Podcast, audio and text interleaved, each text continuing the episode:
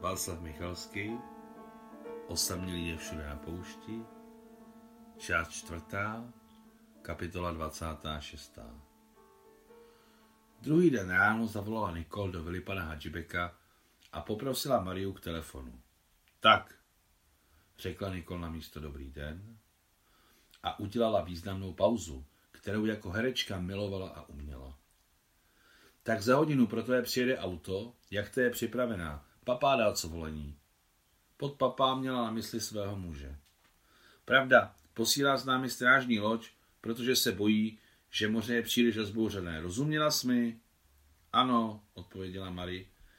A také udělala pauzu.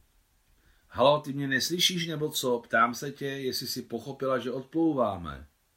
Ano. No sláva bohu, tak si neber moc hadrů, vzala jsem si jen dva kufry, radši si je koupíme v Paříži. Tolik toužím projít si obchody. Pusu, přivezou tě rovnou na molo, budu čekat. Dobře, řekla Maria.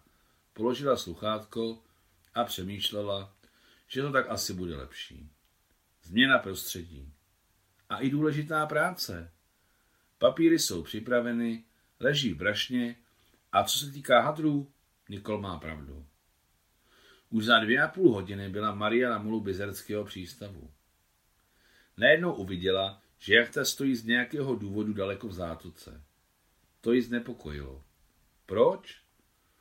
Ale přidal jí malý člun s vesly a za chvíli už ji Nikol vítala na palubě Nikol. Motory náhle zařvaly na plné obrátky a jachta se přes propust zátoky pohybovala směrem na otevřené moře. Maria vůbec netušila, o co jde. Jen podle šibalských Nikoliných očí pochopila, že nejen, že si něco vymyslela, ale už to i realizovala. Sejdeme ke mně do kajuty, fouká, řekla Nikol a téměř silou táhla Mariu za sebou.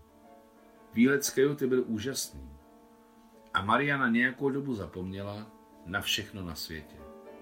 Konec 26. kapitoly.